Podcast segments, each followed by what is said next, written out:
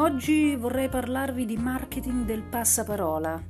Nella puntata 7, quando abbiamo raccontato un po' tutti i modi in cui il marketing è profondamente cambiato grazie al web, una delle prime cose che vi ho detto, le espressioni che ho usato, è stata quella del passaparola con i superpoteri, cioè il passaparola, che da sempre è stato uno degli strumenti fondamentali del marketing, ha acquistato i superpoteri grazie al web ed è diventato uno strumento veramente potentissimo. C'è un libro, questo libro si intitola L'arte del passaparola di Andy Sernovitz, a cui farò riferimento in questa chiacchierata, che usa dei concetti molto semplici, molto utili, ma anche molto onesti e trasparenti, cioè parla di buzz marketing, buzz appunto inteso come passaparola, in maniera però molto, molto aperta, onesta e trasparente. Vediamo un po' perché è utile questo libro, secondo me. Intanto vorrei iniziare distinguendo nettamente la moda del marketing virale dalla vera e propria arte del passaparola. Per virale si intende qualsiasi cosa che sia legata a un brand, ma anche no, che si presta a ricevere tantissime condivisioni in pochissimo tempo, qualcosa che insomma genera una reazione emotiva collettiva forte e si fa un gran parlare di questa cosa e viene condivisa da tantissime persone in poco tempo. Ci sono anche delle formule per misurare la viralità di un contenuto nel web, ma diciamo che in questa sede, stasera, questo concetto di viral, di virale, non mi interessa particolarmente. Perché? Perché istintivamente lo collego un po' a uno di quei pregiudizi tipici, di quelle cose che si sentono dire spesso, e che io proprio assolutamente osteggio e aborro, come si dice, con tutta me stessa, che è il concetto del purché se ne parli. Recentemente, tra l'altro, ho avuto anche un'accesa discussione, una di quelle discussioni che una volta si sarebbero chiamate i flame, no? I litigi violenti sul web. Ok, non siamo a quel livello, però mi è capitato di prendere posizione nettamente contro un'iniziativa che mi sembrava fatta proprio strumentalmente apposta per far parlare di sé, anche negativamente, anche generando appunto reazioni emotive molto, molto forti, contrastanti, controverse, perché appunto siamo sempre sotto l'impressione che se un'azienda, un brand fa parlare di sé e si fa pubblicità in qualsiasi maniera, anche diffondendo idee, concetti, valori che non sono etici, che non sono corretti in quel particolare momento storico, ha comunque fatto un'operazione di successo. No, allora intanto facciamo una distinzione fondamentale. Virale è un contenuto che si fa condividere da tantissime persone in poco tempo. E va bene, e fin qui ci siamo. I contenuti virali sono di solito quelli che fanno appello alle emozioni nostre più ancestrali, proprio più fondamentali.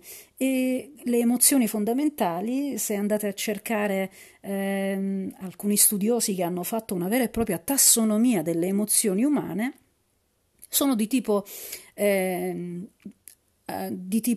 positivo, negativo, e attivo e passivo, quindi potete metterle in una mappa secondo queste 4 direzioni, e di solito si prestano ad essere particolarmente virali le emozioni negative, cioè tutto quello che ci provoca rabbia e disgusto, che sono attivanti, no? Ci invitano a sfogarci, a condividere con gli altri la nostra rabbia e il nostro disgusto. Per fortuna ci sono anche delle emozioni positive che ci invitano, che ci spingono a raccontare agli altri l'esperienza che abbiamo vissuto, e di solito queste sono la sorpresa, le emozioni, i sentimenti che ci fanno più profondi, che ci fanno commuovere, oppure delle cose che ci fanno divertire, no? Non a caso i contenuti più diffusi nel web sono i cuccioli, i gattini, i bambini, cioè ci ispirano tenerezza e ci ispirano sorrisi. Chiusa questa parentesi, diciamo che c'è sicuramente una componente di viralità nella capacità di alcuni contenuti, di alcune storie, di alcune immagini di andare a toccare queste emozioni. Ma questo per un brand non è assolutamente sufficiente.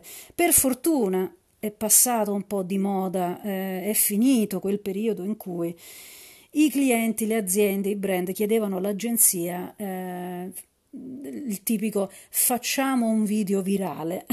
A parte il fatto che un video virale o un contenuto virale non può essere progettato a tavolino in laboratorio, la viralità è un effetto successivo, è qualcosa che non può essere previsto, ha una componente di imprevedibilità.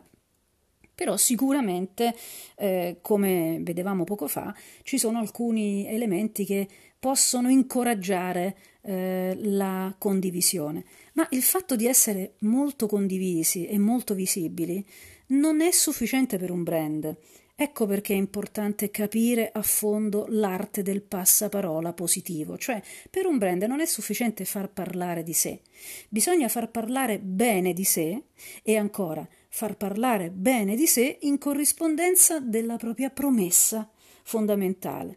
Ecco, un concetto che esprime molto bene Andy Sernovitz in questo libro L'arte del passaparola è: nel marketing non conta quello che dici, conta quello che fai. Se quello che fai va a toccare veramente alcune corde profonde nelle persone, le persone si muoveranno per te, le persone diventeranno i tuoi ambassador, faranno advocacy, saranno i tuoi advocate. Sto usando i termini che sentirete più in voga ultimamente. Allora vi faccio un esempio, un caso che ha molti anni, però è sicuramente rimasto un caso memorabile, è quello di un'azienda all'inizio sconosciuta di frullatori. Questa marca si chiama Blendtec, che si è inventata tanto tempo fa una serie di video che sono diventati virali.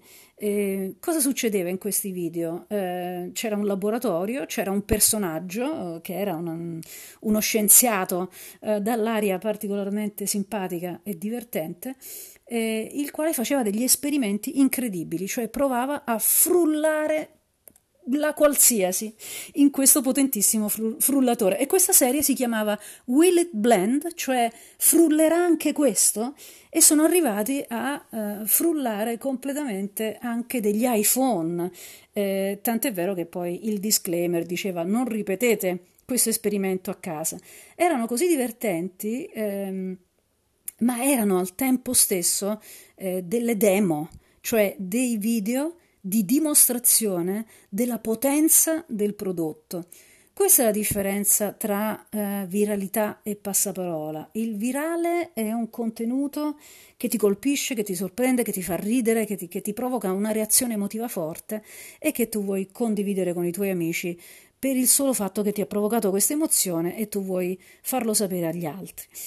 Ma il passaparola vero e proprio serve anche a dimostrare che effettivamente quel brand fa qualcosa per te, cioè è costruito intorno ai benefici che quel brand ha per te ed è qualcosa che porta in vita e dimostra potentemente, utilizzando appunto queste emozioni, la sorpresa, la risata, però porta in vita potentemente la promessa del brand. Ecco perché dovete andarvi a vedere questa serie di Blendtec, perché secondo me è l'esempio migliore che possiamo fare di passaparola. Torniamo al libro di Andy Sernovitz, molto utile secondo me perché dà alcune indicazioni pratiche fondamentali. Il passaparola significa che alcune persone, i nostri conversatori, avranno voglia per dei buoni motivi che noi gli abbiamo fornito chiaramente, di parlare di noi. Avranno voglia di metterci la faccia e quindi bisogna essere veramente degni di nota, veramente memorabili e veramente degni della loro fiducia, altrimenti non ci metteranno la faccia. Quindi bisogna trovare chi sono le persone più adatte a parlare di noi, perché parlerebbero di noi o degli argomenti che in qualche modo sono connessi alla nostra promessa, ai nostri benefici, al nostro brand, insomma, con chi ne parlerebbero e di che cosa parlerebbero. Quindi ci invita anche quest'autore a fare giustamente un'attività di studio preliminare, di listening, di ascolto della conversazione nel web. E poi fornire loro gli strumenti ideali con cui parlare e fare in modo che parlino ad una sola persona ma a più persone possibili, quindi email, condivisioni, recensioni e vari tipi di incentivi. Perché le persone si attivano per parlare di qualcosa? Perché sono coinvolte da questa cosa, perché è rilevante nella loro vita, quindi hanno un interesse vero, hanno una passione vera e poi per una serie di motivazioni psicologiche fondamentali. Noi di solito condividiamo qualcosa con i nostri amici e ne parliamo perché questo ci fa sentire utili per le persone, ci fa sentire parte di un gruppo, ci fa sentire importanti, gratificati, autorevoli. Ecco, queste sono le motivazioni fondamentali che bisogna andare a toccare quando si genera il passaparola.